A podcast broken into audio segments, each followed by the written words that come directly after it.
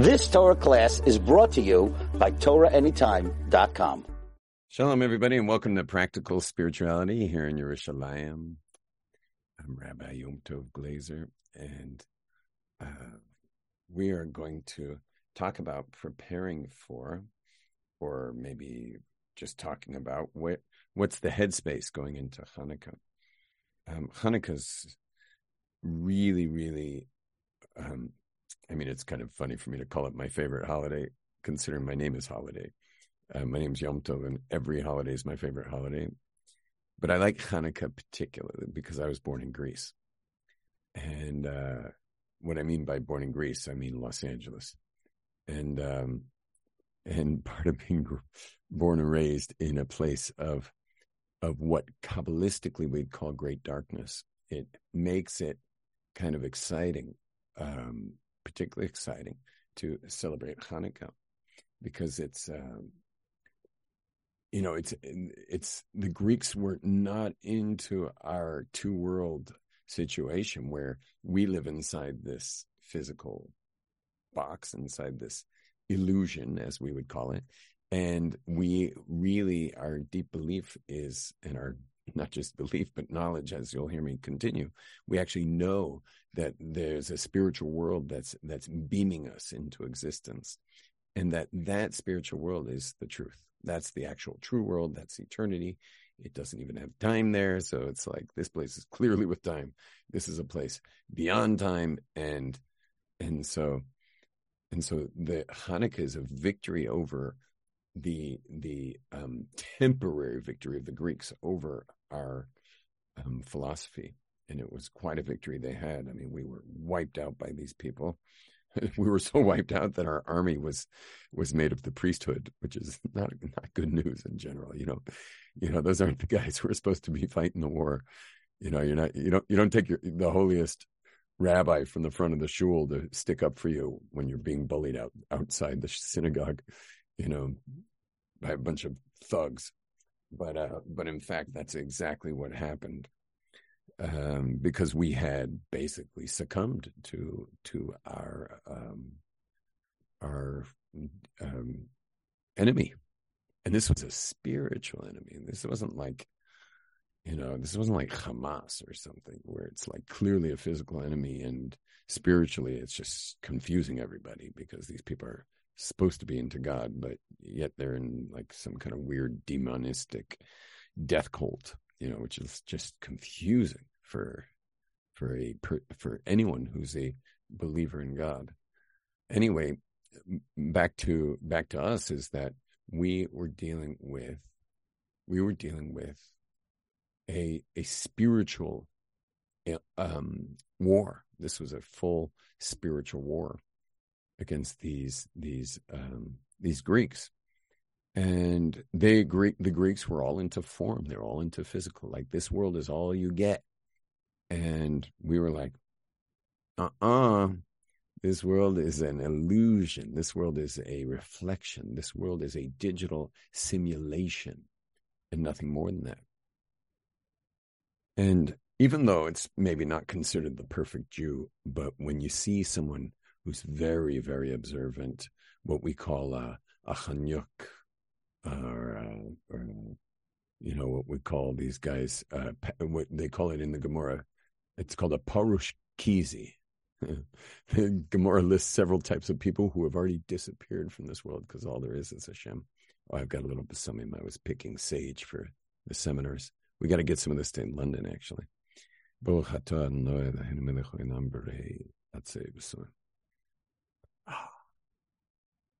So even this, like, it's like, isn't it physical?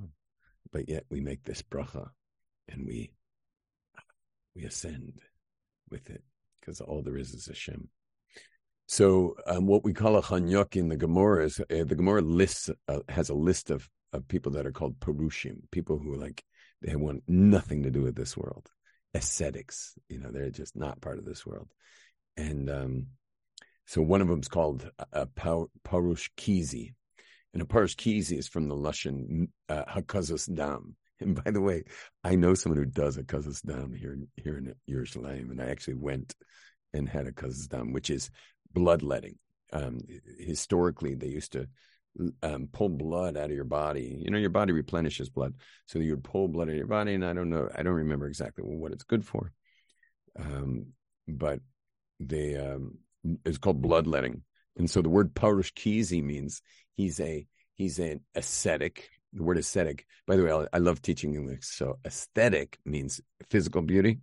You know, like when they designed this water bottle in Israel, like they considered this to be aesthetically pleasing, meaning uh, of beauty.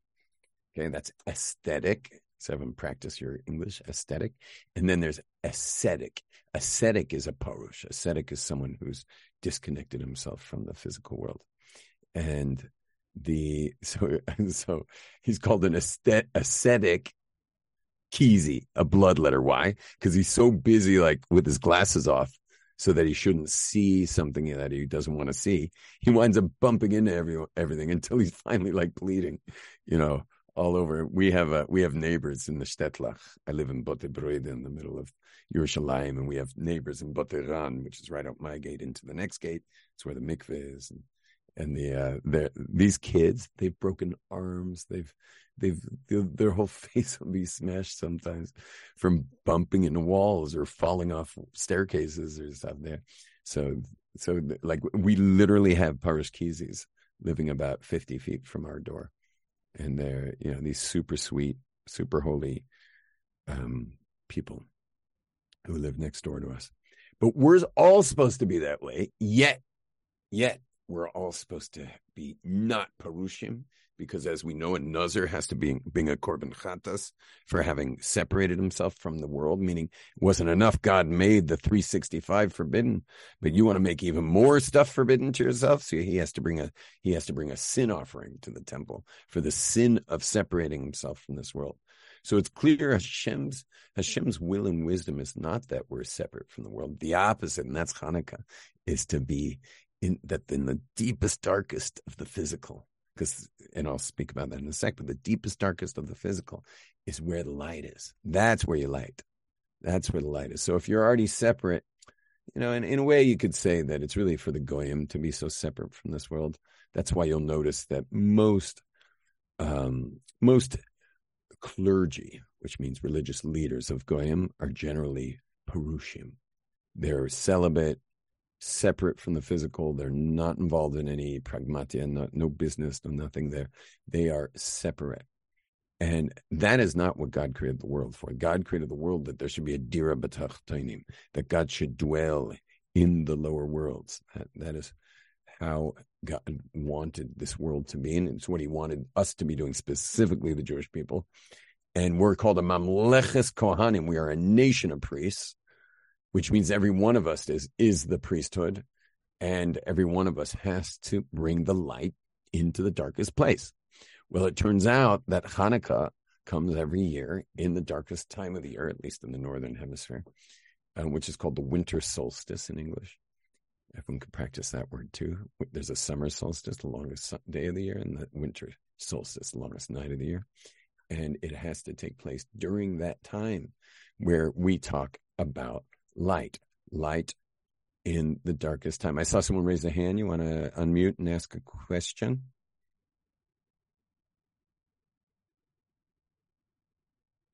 I saw a hand up. Okay. Anyway, I'm open to questions anytime. And I'm also, because I'm um, live streaming on several other platforms, I'll check for questions eventually over there too. Um, so, yeah, so that is the point. We're a nation of priests, and we are here to to bring the light to the to just the most mundane things, and hence we'll have laws. And you know, we have um, thousands and thousands of laws, forty five thousand laws on how to to interact with the material world in such a way that we're raising it. See, if you don't have the laws, so no, no wonder holy people want to separate. But once you have the laws, especially the amazing laws, what are our favorite laws in Judaism? The 365 loisases, the 355 negative commandments of thou shalt not. Those are our favorite. You know why?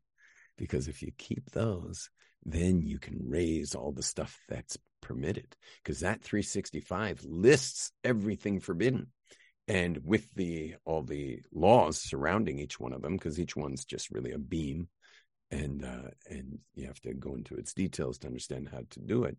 But if you can avoid those 365 that means everything else is let's party and let's raise the light you know let's let's let's let's squeeze the light out of that olive. You know it's a piece of fruit. It's a piece of fruit. We're gonna we're gonna crush it. We're gonna you gotta crush it and eh, to get the light and sometimes Jews are like that. Sometimes you got to crush the Jews to get the light. I mean, I'll tell you in Israel, we're in the best time ever. You know, I mean, now everyone's exhausted, but right after the war started, oh my gosh, the the, peace and the community you felt in this land was like it was like hayinu kecholmim. It was we were like dreamers in the the unity that was felt here, coming off of the last several years of disunity um, we are but when you crush jews you get the real the you get the juice. When you crush when you crush the jews the juice comes out. When the juice comes out you get you get torah and mitzvahs and masim toivim and especially ahavas yisrael achdus. And I don't know how long that'll last because the only reason it would last is because of the Ani Hashem in Ve'ahavta Kamoicha is, you know, we're not supposed to love each other because because Gentiles are trying to kill us. We're supposed to love each other because that's the commandment is to love one another. That's why we're supposed to love each other. And unfortunately, when the war ends, maybe soon, um, when the war ends, you know, sadly, so many of the Jews who are now feeling the love will likely will likely drift apart again because uh, the point of it the point of it all is the Ani Hashem in the so, the living soul of every person that's within us. That's why we are to unite. Now, let's talk about this light. Someone's making something up here, or the Jew, or someone's making something up. Either God's making us up, or we're making God up. One or the other. You can't have both. You can't have both. They can't both be absolute truth either God's absolutely true and he's projecting us into creation, or this is true, meaning the physical world is the truth, and we're projecting that there's a God on the other side of all this. But that wouldn't be true necessarily because, you know, the uh because it's uh, because who says who says there's a God on the other side of all this? You know, it doesn't mean it's true just because you say it. It doesn't mean it's true if you believe it. So if we're real, if we're really real, so then so then God is a projection from us. Why? You can't see it. Where is it? Where's God? I don't see God, you know. So it must be we're projecting it. Where and and if God is real, then we're his projection. Is that clear? I hope that's clear, everybody. Okay, great. So, so who's making who here? Now, the biggest question on atheism, I mean, maybe there's bigger ones, but the, the number one question on atheism is the Big Bang. Big Bang's the number one question. Atheism, you can go online and learn all about it, but atheists hate the Big Bang. They're stuck with the Big Bang. There's not much they can do. They even have whole departments in their universities to deal with the Big Bang called theoretical physics, which is a real joke. I think they basically smoke weed all day and stare at their belly buttons, pontificating on what what the nothing is that made the world. You know, what is that nothing? Because you can't have nothing make a world you know but eh, but every one of those scientists believes that the world comes from nothing. Which is like the biggest joke in the world and the joke's on them. Um, judaism always believed the world came from nothing because before there was something there was nothing. And that nothing is what we call god which is the and and god created the world out of his consciousness.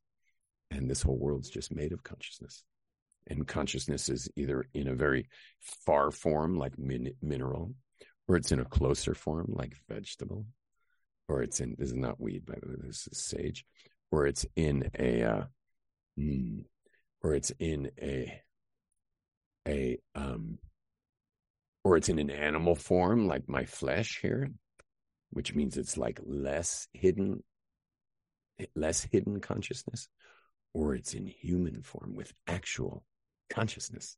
Like God took like a giant bowl of mm-hmm. consciousness, like a huge vat of consciousness. Where are my arms? Huge vat of consciousness, and he took his ladle and he just dipped it in and he put it in your head, and then he put it in your head, and then he put it in your head, and then he put it in your head, and then your head.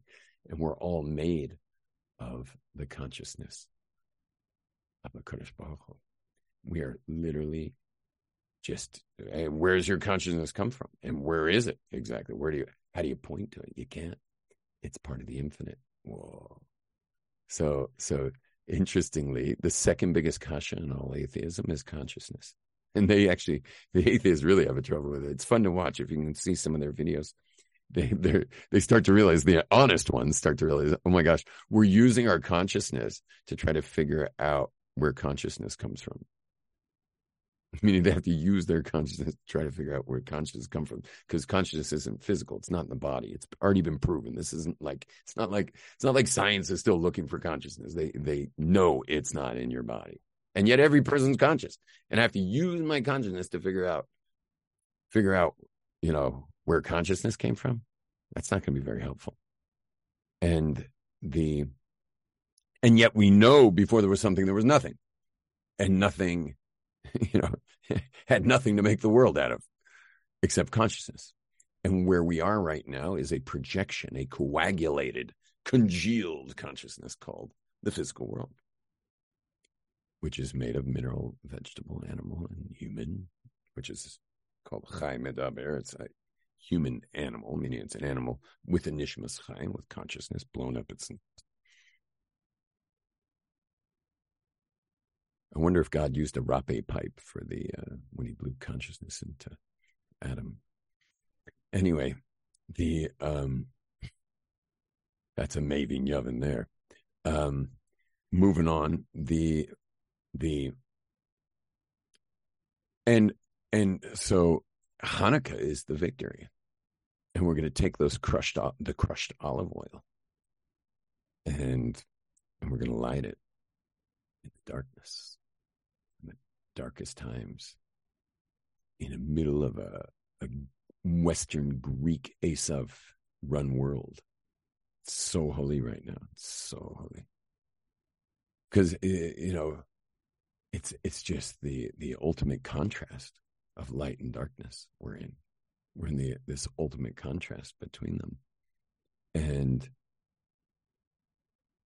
and the the physical world, which which breeds doubt of of God being the creative source of reality, which is the source of light, which I'll talk about in a second. But but that is that is the excitement of Hanukkah.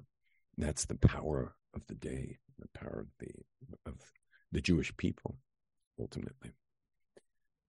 So let's talk about light for a second. The the very once God said he's creating the world, meaning once he created that and then created the the world, he created it out of the story of Genesis and he made the world of light, which is called the Or Ein Sof. The world is actually literally made of light. Now, when you block light, you know, it creates an image. You know, if I block the light from my head, you know, it creates see if I can turn off that light. So when I block the light from my head, it creates an image. Oh, this is such a high end. This is a very high tech light. If you could see what I'm got right over my head, so I can't even make a proper shadow. But uh, maybe I can do it on this on this book. Let's see. Not even. So it's a very good light I've got. So I can't even make a shadow on it. Yeah, kind of. Anyway, if you see that image on the paper, that dark image on the paper, so that dark image is the absence of light because I'm hiding, I'm obscuring the light, which creates the image.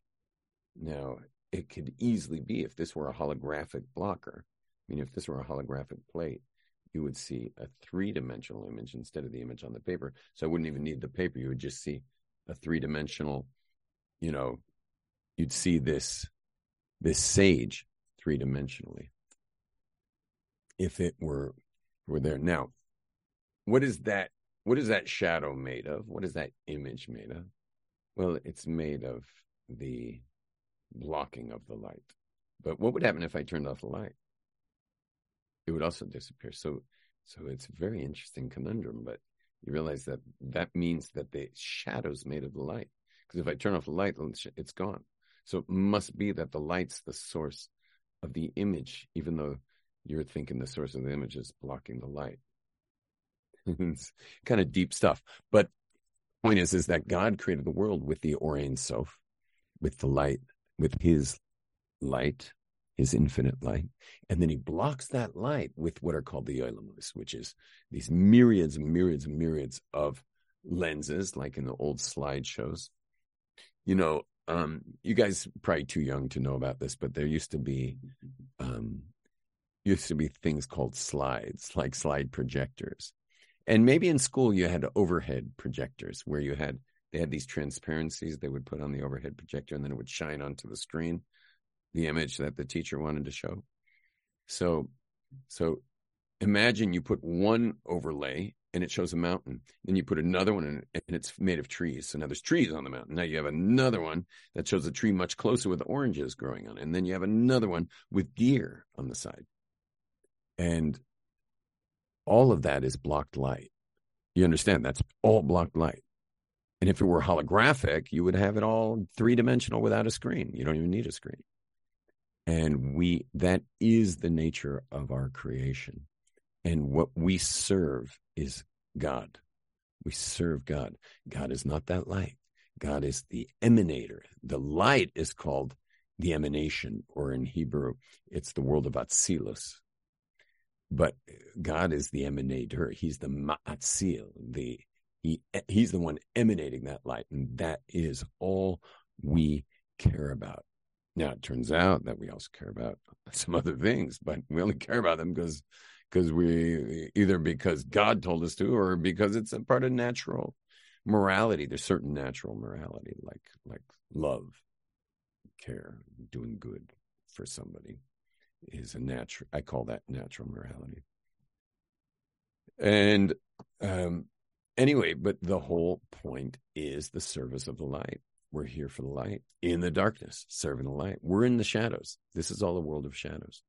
And that and you can get caught up in the shadows. It's very easy to get caught up in the shadows. You know, uh, you know, if you guys ever watched a movie and cried, it's a little funny that we're crying, considering you know, this was this movie was written probably by some cocaine addict in Hollywood, California. You know, who's like got more money than he should know what to do with, and but he made a movie. He's a producer of a movie, and now we're sitting there crying, you know, because we're on a flight no one was looking, so we decided to watch one of the movies. And and now we're crying because every movie has that scene that makes you cry. And meanwhile, you know, you get a little embarrassed, you know, like I hope no one's watching me cry here. But you get sucked in. It's hard not to get sucked in to the movie. That's like, you know, it wasn't even based on a true story. This is complete fantasy. And and all you're looking at is a box with light, you know, it's some kind of screen you're just looking at a projection, and yet you get sucked into it. Well, kol shekain kol shekain. In our physical world, with three dimensional world and real uh, traffic signs and real gas pedals and real, real uh, uh, uh, females to contend with for those whose eyes wander, and um, and and real, you know, desires in this world and and all of that stuff. And the two biggest ones are survival and reproduction. Survival and reproduction are with animals are hard hardwired for survival and reproduction, and we call it survival's money. Show us the money. So money, which is physicality, and the other is reproduction, which is sexuality. And those are the two major tests that everyone has to deal with. And that's why you'll notice mounds of commandments around those two. mounds of commandments around money and, you know, physical, you know, all the bubbas and baba kama, sia, Basra. It's all, it's all like helping you deal with your money and all the, all the dinei mamonos of all those, how you're dealing with physical. And it includes all of Shabbos because Shabbos is money's worthless.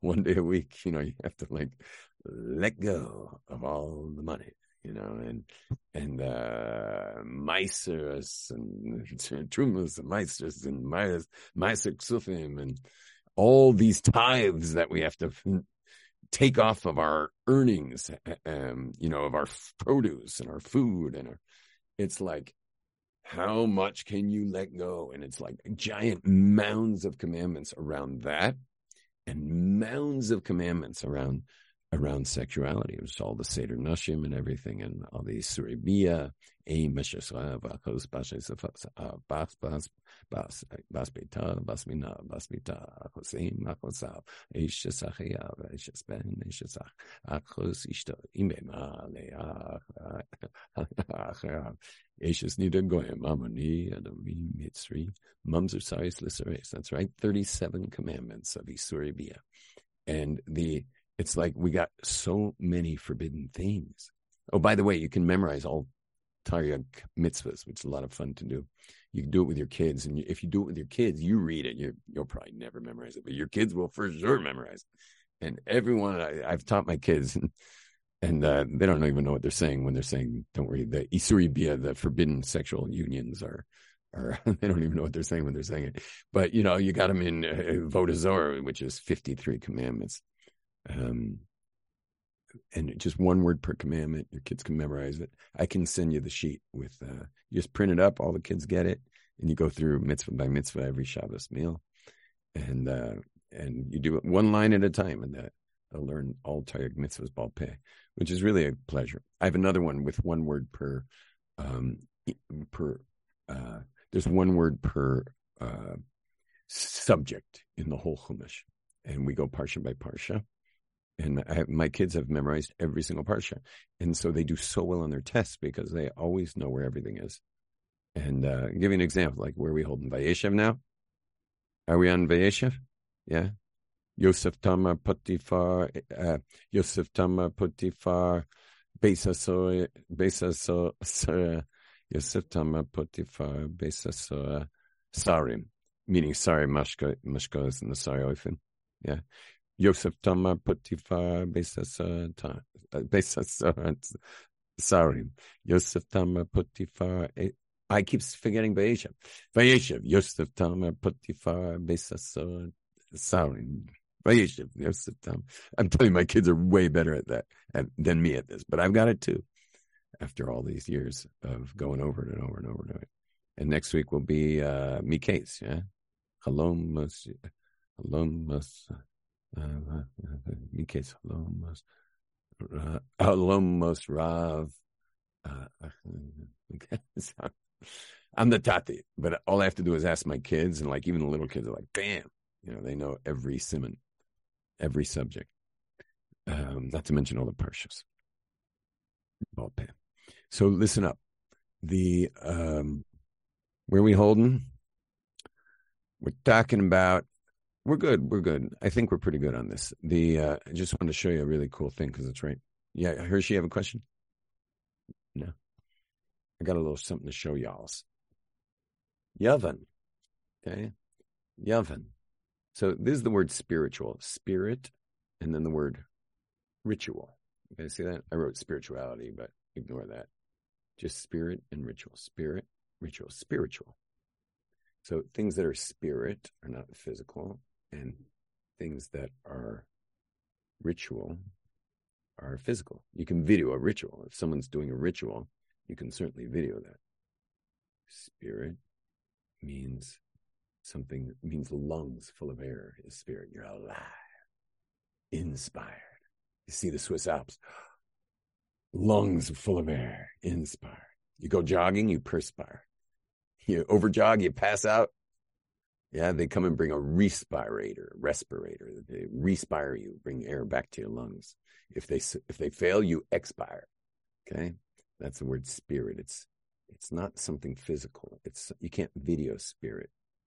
Although you know, you guys all know I'm a pretty spirited guy, um, but you can't. How do you articulate that? You can't point to it. You can't video it. And then ritual that you can video. You know, any rich. I'm shaking a lulav. I'm lighting the Hanukkah candles.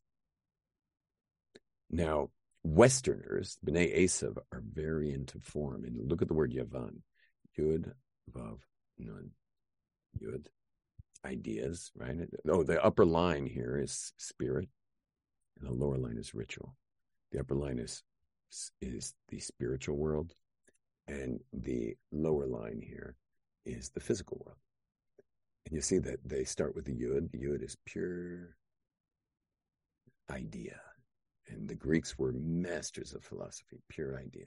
They were very good at idea, but they were also very good at implementation. They would bring that idea all the way down to the earth. And this is this is um, a, a vav. What is a vav? A vav is just a yud, but it's brought down to implementation. Like I'm a yud personality, by the way. I've always had a vav working for me to make sure my ideas get to the world.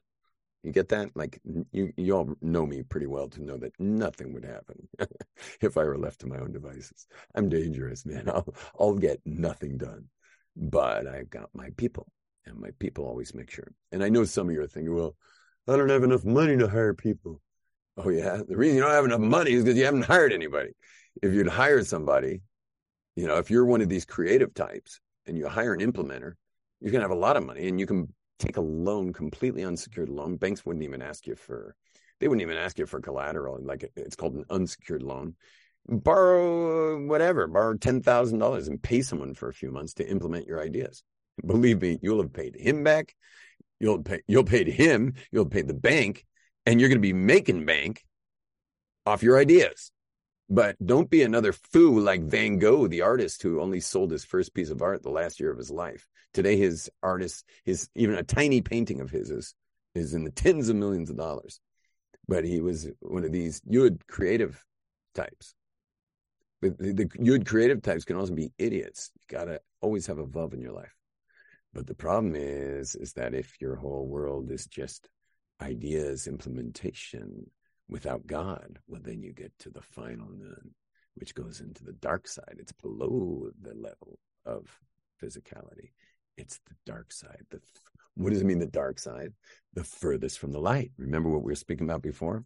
The whole world's made of light, and when and the further you get from that light, hey, what happened to my other light? Let's get my light back before my producer gets me in trouble and starts yelling. Is that better? And before that light is what creates our world. Now, our world's made of things that are mutar, and the word mutar is, means released. Matir, like matiros, it's released, meaning you can raise it. Like I got this bottle of water here, and it's it's released. I, I bought it with money, didn't steal it. Okay, there's no uh, prohibited tastes inside of it. It's pure water. It is ready to go. Here we go liftoff, SpaceX.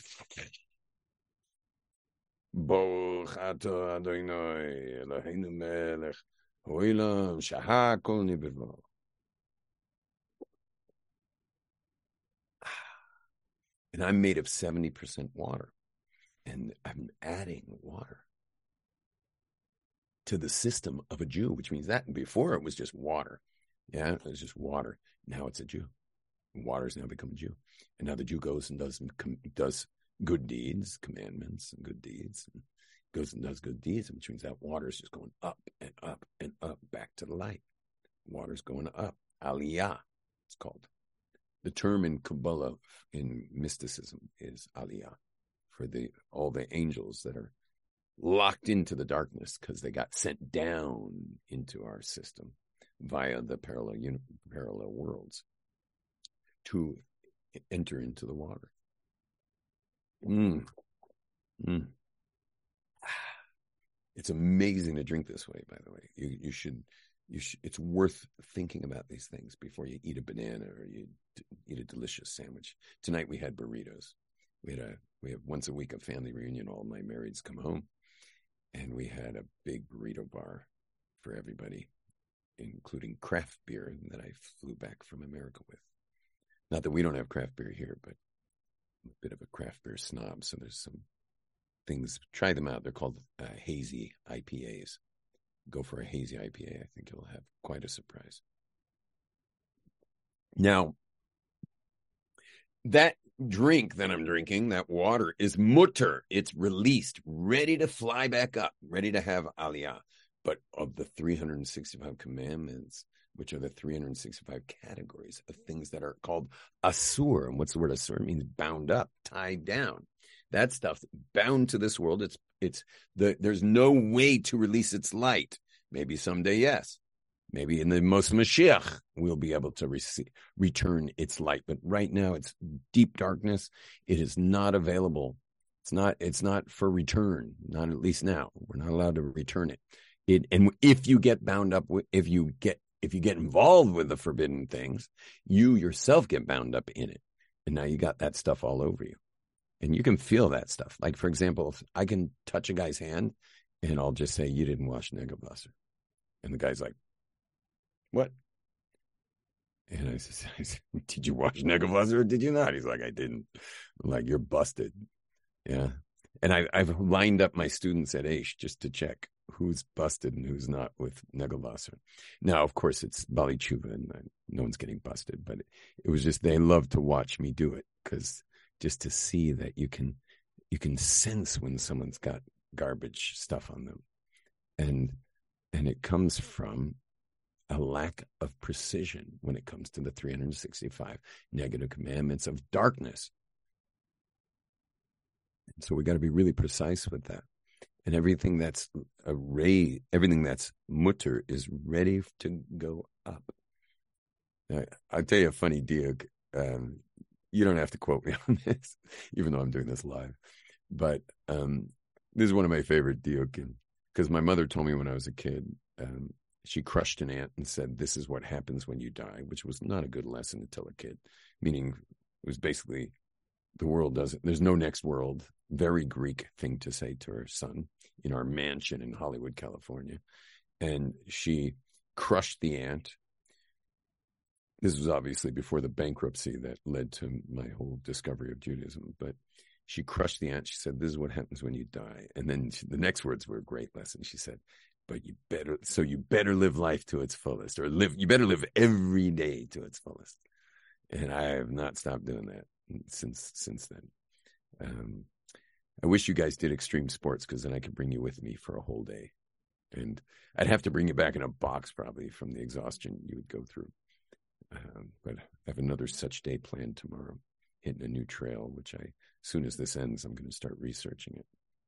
That I'm that I'm going for a hike with a dear friend into the mountains, who's a major creator, uh, amazing stuff. Uh, kind of similar to my personality, but more of an introvert. Um, why? What are we talking about? Mutar, releasing, living life to its fullest. That's what we're doing. Living life to its fullest is Oh, yeah. You ready for my diuk? There's a crazy diuk. The word diuk in Hebrew means an inference. So if the 365 commandments are God's way of telling us, those are the things you shouldn't do. What's the diuk? That anything that's not on that long list are the things you what? Should do. Go do them. Go see those Alps. Go ride the waves experience life, get out of the ghetto, and go crazy in Hashem's world of of beauty and gratitude and music. I mean, you guys, you don't even know what music is. I, I feel so bad. Like people don't even know. You don't even know what music is. You, you, you were raised without music. Okay, you were raised with with a singer who didn't even write his own songs, by the way, I'm uh, for those on YouTube Live. I'm looking on Zoom at uh, Hasidic Jews from mostly from New York, but you're raised by people who had a good voice, so they're singing songs that they didn't even write. That are not even the writer's words; they're King David's words. They're, they're like most of them are just from Psalms or some other place in Jewish liturgy which means there's like no creativity involved in this except for the melody written by some guy who gets melodies, but you know, doesn't want to like lose shidduchim. So he has some other Waldo sing his songs.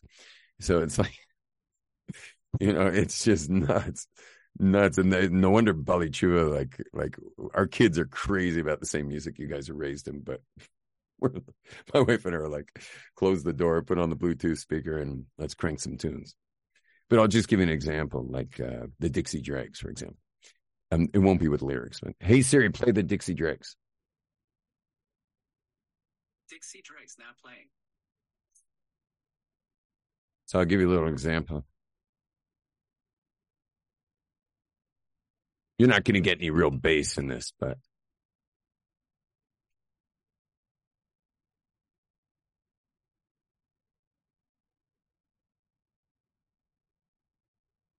just choosing the right song.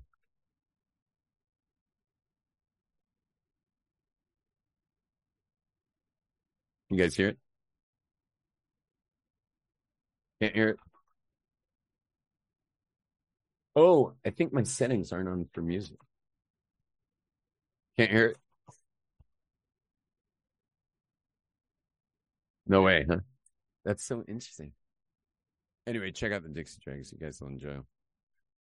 And they're part of like a, I mean, just more hours of listening than you could ever have the rest of your life without any lyrics whatsoever. Um, meaning you don't have to hear any garbage from some, you know, drug addict rock star, you know, um, who probably does write his own, but whatever. And it may be beautiful and may be very creative, but you don't need that in your head. So there's just a ton of this stuff. I, you know, I need my son to show me how to do the music settings for the microphone. Ah, here. Let's see if I can get that real quick. Never mind. Anyway, um, but you heard the you heard the diuk. Yes, you like my diuk. Go do it. Go do that stuff. And there's even been great rabbis who said that you would have to answer for it if you didn't. You have to answer for it if you didn't enjoy God's world. Did I turn it? Oh, I turned it too low. Sorry. Yeah. All right. Um, anyway, so what I wanted to show you, I'll just finish with this, is if you look at the word Greece, yeah, if you look at the word Greece, you'll see that the uh, that it's spelled Yavan, but it goes all the way to the dark side because if you don't have God, if you don't have God, so then it just goes into the dark side. So it's like, hey, let's let's split an atom and create energy. Okay, that's a nice idea. Hey, we did it, nuclear power. And then without God, it's like, hey, let's attach it to a warhead and destroy whole cities and turn the whole world into a microwave oven, you know, which is the final nun. Comes the tzaddik, Tzion, which is a nun, but his legs have been brought up from below the baseline with a yud here. Comes the tzaddik. I gave him a little face here because his his hands are in Shamayim but he's like way on the baseline. He's firmly in the physical. Dira b'tachtonim. Yeah. And his, his hands are up to Shamayim. And if you look at the word Tzion, Tzaddik Yud Vav Nun, which is Gematria Yosef, is the um, is the word Yavan. Only in the the the idea and the form and the dangers of the Taryag the 365 negative commandments, are all being informed by the tzaddik, by the, the holy man, by the Torah, by the righteousness, by the by the by good, by Shamayim, by above, the light, serving the light. And that's ultimately what Eretz Yisrael is about. Tzion represents Yerushalayim and the Beis Hamikdash and the you know the fire the fire of the light of Hanukkah, but coming off the menorah and the Mizbeach in Harabayas. And and it, it's it's very interesting and um, that Joseph Joseph was who is the same numerical value of this, which is I think it's two fifty six. Let's see, Tzaddik is ninety, it's hundred. 106. 156. Yeah. 156 is uh, the numerical value of Joseph. Joseph is 156. And and he, if you didn't know Torah Shabbal you'd see that Yosef was, hey, very well. If you didn't know Torah Shabbal you'd see that Yosef is the the